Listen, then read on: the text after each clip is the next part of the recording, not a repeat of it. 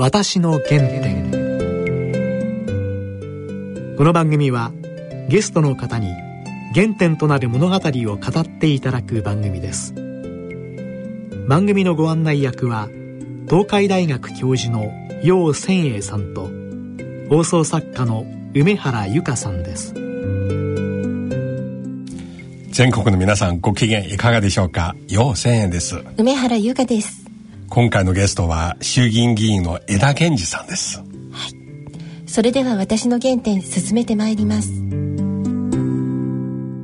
私の原点。今回は衆議院議員会館にお邪魔し衆議院議員の枝健二さんにお話を伺ってまいります、うん、枝さんよろしくお願いします。よろしくお願いします。久しぶりお久しぶりですよ。昔よくねテレビでご一緒したんですけどねお生まれはどちらですか？岡山ですね。岡山のどこですか？岡山のね、まあ、玉野市玉というとこであの玉のような男の子として生まれてます。えー、そそこで高校まで。いやただねうちの親父はあの県警の刑事なんですよ。叩き上げの。だからもうねあっちこっち転勤があって、生まれはその玉野市玉だけど、うん、まあ、岡山市に行ったり備前市に行ったり倉敷市に行ったり、うん、ぐるぐるぐるぐる回ってたって天候も多かったですよ、うん、少年時代は自分は今振り返ったらどんな子供でしたか？まあねやっぱ あの岡山の片田舎ですからもう何あぜ道を4 5 0分通学して歩いてね、うん、あのそれで暇さえあれば野球やる。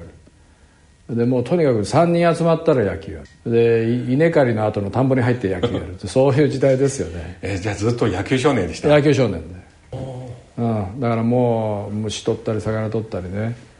あの塾塾なんか絶対行かない。塾もなかったかな。まああったんだけど行かない。牧歌的な時代ですよね当時はね。私の原点。そして大学に入られまして、はい、大学時代はどんな感じでした？これはねもう花の都東京じゃないですか、ええ、もう合コンと麻雀ばっかり。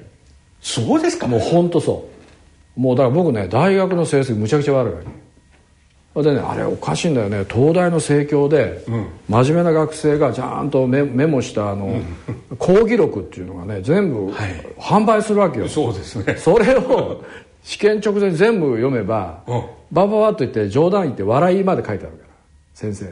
それほど克明に講義録あるから。それをバーッと読んでで試験を受ける。私の原点。それにしても通産省に入られましたね。いやそれはあのー、一応これあれ司法試験の論文試験にまぐれで入ったわけ僕は。本当にまぐれで入ったの。これ言うとまた嫌な人間だと言われるんだけど本当に司法試験はまぐれで入らない試験なんだけど、うん、でもうみんなほら図書館にこもって勉強してるの、はい、僕は合コン麻雀じゃない、うん、でだけどもう山がね、うん、もうむちゃくちゃ当たったんだよ。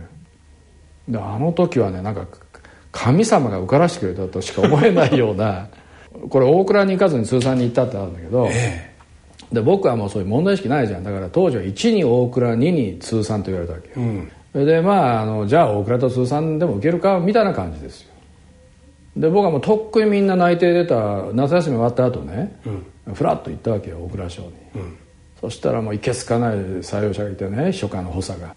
でパッと僕のね、最初ユーダ量の数を書くとかはい、君ね、うん、U の数が一桁足りないんじゃないかって言われ言われてこれ嫌なやつだなと思って一番下の欄に司法試験合格不合格書くとこがあって僕は一応合格してから「丸って書いたらパーッと態度変わるわけよ。今までそうしたらバーッと態度変わる、うん。ででこいつはもうあのお里が知れてるなと思ってこんなやつのとこ行くかと思って僕は大蔵省を蹴ったそれで通産に行ったんだけどまた通産の人事課あの秘書課に。ね。だからそいつもいけすかなかったんだけどもいけすかなどが割と低い方に行ったわけ。ただそれだけですよ。私の原点。橋本氏の最初の出会いあるいは官邸に抜擢されるきっかけは、これはあの村山とんちゃんというね、はい、あの社会党の自社座政権になってね、えー、経典同地の自民党と社会党が組むっていう、はい。うん、そこでまあ橋本龍太郎さんが通産大臣になったわけ、はい、まあ、だ大体あのローテーションで、まあ、年次もあって、うん、まあ、僕はあの「お前今度大臣が来たらお前秘書官だよ」って言われて、うん、事務次官に言われて、で待機してたらまあなななんか知らん自分の同郷のね、岡山なんですよ、はい彼もね。そうで別に岡山だから僕がなったわけで僕が決まっててたまたま来たわけね。来られたわけ。それでなった時にねもうこれまた今でも覚えてるけどね、官邸でまず引き合わされるわけ、あのこれが今度の秘書官ですよって言って、はい。橋本龍太郎さん、はい。そしたらねこうまだちもうヘビスモーカーだからね、はい。チェリーをこうやってプッと吹きながらね僕がこう言ったらねパッと見てね「えー君僕の無理大変だから」っていうわけ最初初めて会って。大臣車に乗るわけその後。一緒にね。で大臣車のこうよ横に乗るわけよ秘書官というのはね、えーそしたら「ところで江田さんどこの出身なの?」って言われたら「岡山です」えっ！とか言って、ですぐ橋本さん自動車電話にパッと手伸ばしてね、電話したわけ、で誰に電話したと思います？久美子夫人奥様に電話してね「でねえねえ今度ねあの秘書官になってくだすったくだすったというわけよ。くだすった江田さんっていうのはあの岡山出身なんだって」とか言って言って。威張るすねる怒るって言っても政治家の間でも恐れられてて、なかなか橋本は嫌なやつだみたいなことであのあの子分もいなかった人なんだけど、まあ、僕はさそういう感じでパッともう、まあ、いろんなことがあって村山とんちゃんが総理で倒れたり、はいで親しくなった。でそれからもケミストリーがあったっていうかもうあのそこからもう距離感は全然変わらない。ずっと。その後2年7ヶ月。いやいや4年一月付き合った。あの通産大臣秘書官その後すぐ総理。でお前まあついてこいって言われてね。まあでで、まあ、都合全部合わせて4年一月お付き合いした。その時まだ30代。39でなって42で、えー、退官しました。だから42であのちょうど人生の半分ぐらいの時にリセットして辞表を出してそれでハワイに行くわけですハワイに行かれたんですか？ハワイどどうして退官して日本から出るんですいかやもうねなぜ日本から散出なくちもういろんな嫌な目もあったし、もう4年一月休みもないし朝から晩まで朝5時から6時起きてもう新聞全紙読んでね、で分からないとこは役所に問い合わせて朝一番総理にあげてでし夜はもう3席接待非接待総理の代わりに総理書官だからもうマスコミ関係者政治家財界経済人ともう一席二席1次会2次会3次会それぞれ相手違ってね。でそれで土日はもう総理があの地方に遊説に行ったり海外出張行ったり全部ついていくから。もうとにかく休みないじゃない4年一月。4年一月。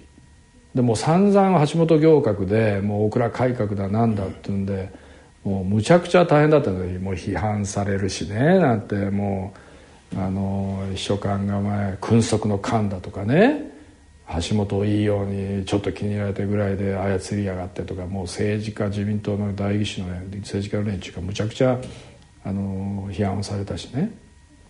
まあそういうこともあったのでもう僕はもう1年ほど前からもうじゃあもう終わったらもう全部一切合切やめて、えーあの南の島に行きますとバンキシャの人には言ってたわけ。みんな信用しなかったけど、まあ、実際実行したわけ。もう本当サラリーマンならね本当夢のようなあの目覚まし時計のない生活。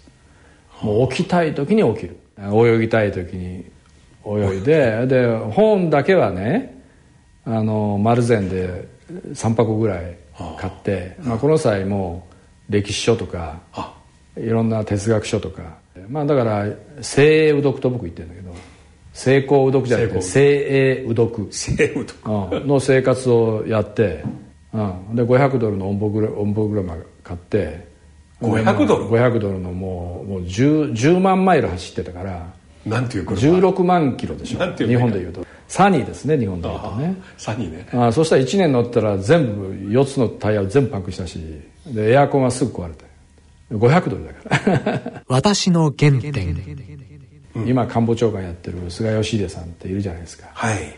彼がもうぜひ江田さん。彼神奈川でしたね。神奈川横浜なんです横浜で彼とお会いしました。というか彼はあの96年橋本政権時に初当選なんです。はい。で彼はあの珍しいことに橋本龍太郎さんを頼ってきた唯一の候補者だった。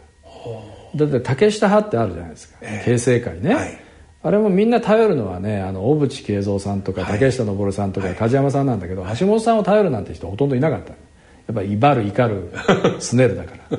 まあ僕も悪いけど当時は物心両面で、あのお世話をしたわけ、で当選をしてもらって、まあ、菅さんがもうとにかくあのそういう関係からもう江田さんね、選挙の体制スタッフも全部揃えますって言われたんで、まあ、それも相当粘り強く言われたので、まあ、僕もプータローでしたからね当時、だからまあここまで言ってくれる人がいるんだったらね、まあ、一丁選挙を経験してみるのもねあのあれかなと思って、で初当選、うん、だからあのいやいやそこで落選するわけあ一1回目は落い選や僕は自民党で出たわけ最初。2000年の選挙。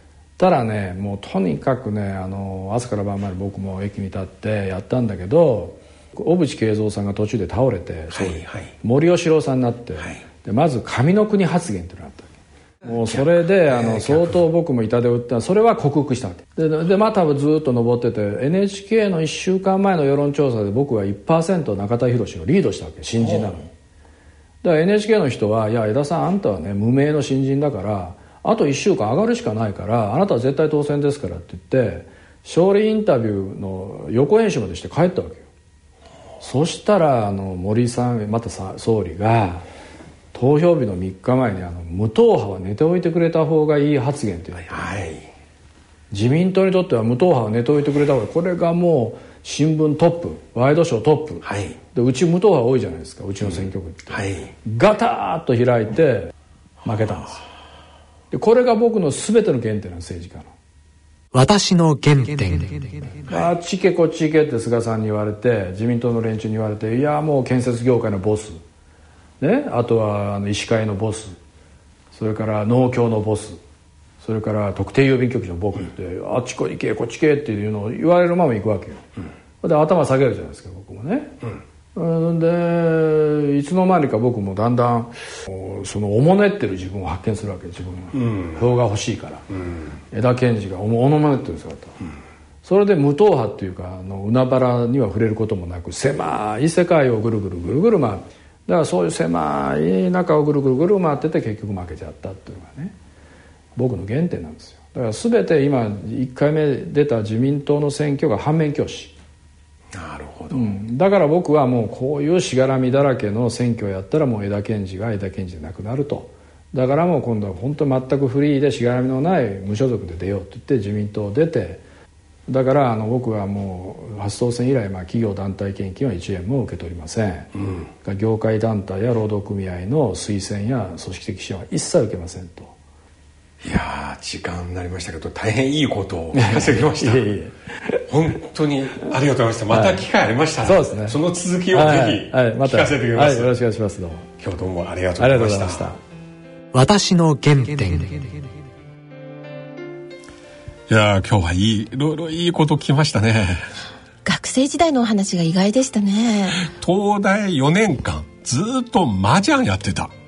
私はねいつも彼のテレビでのね、はい。姿を拝見してなんとなくこの方が負けず知らずと。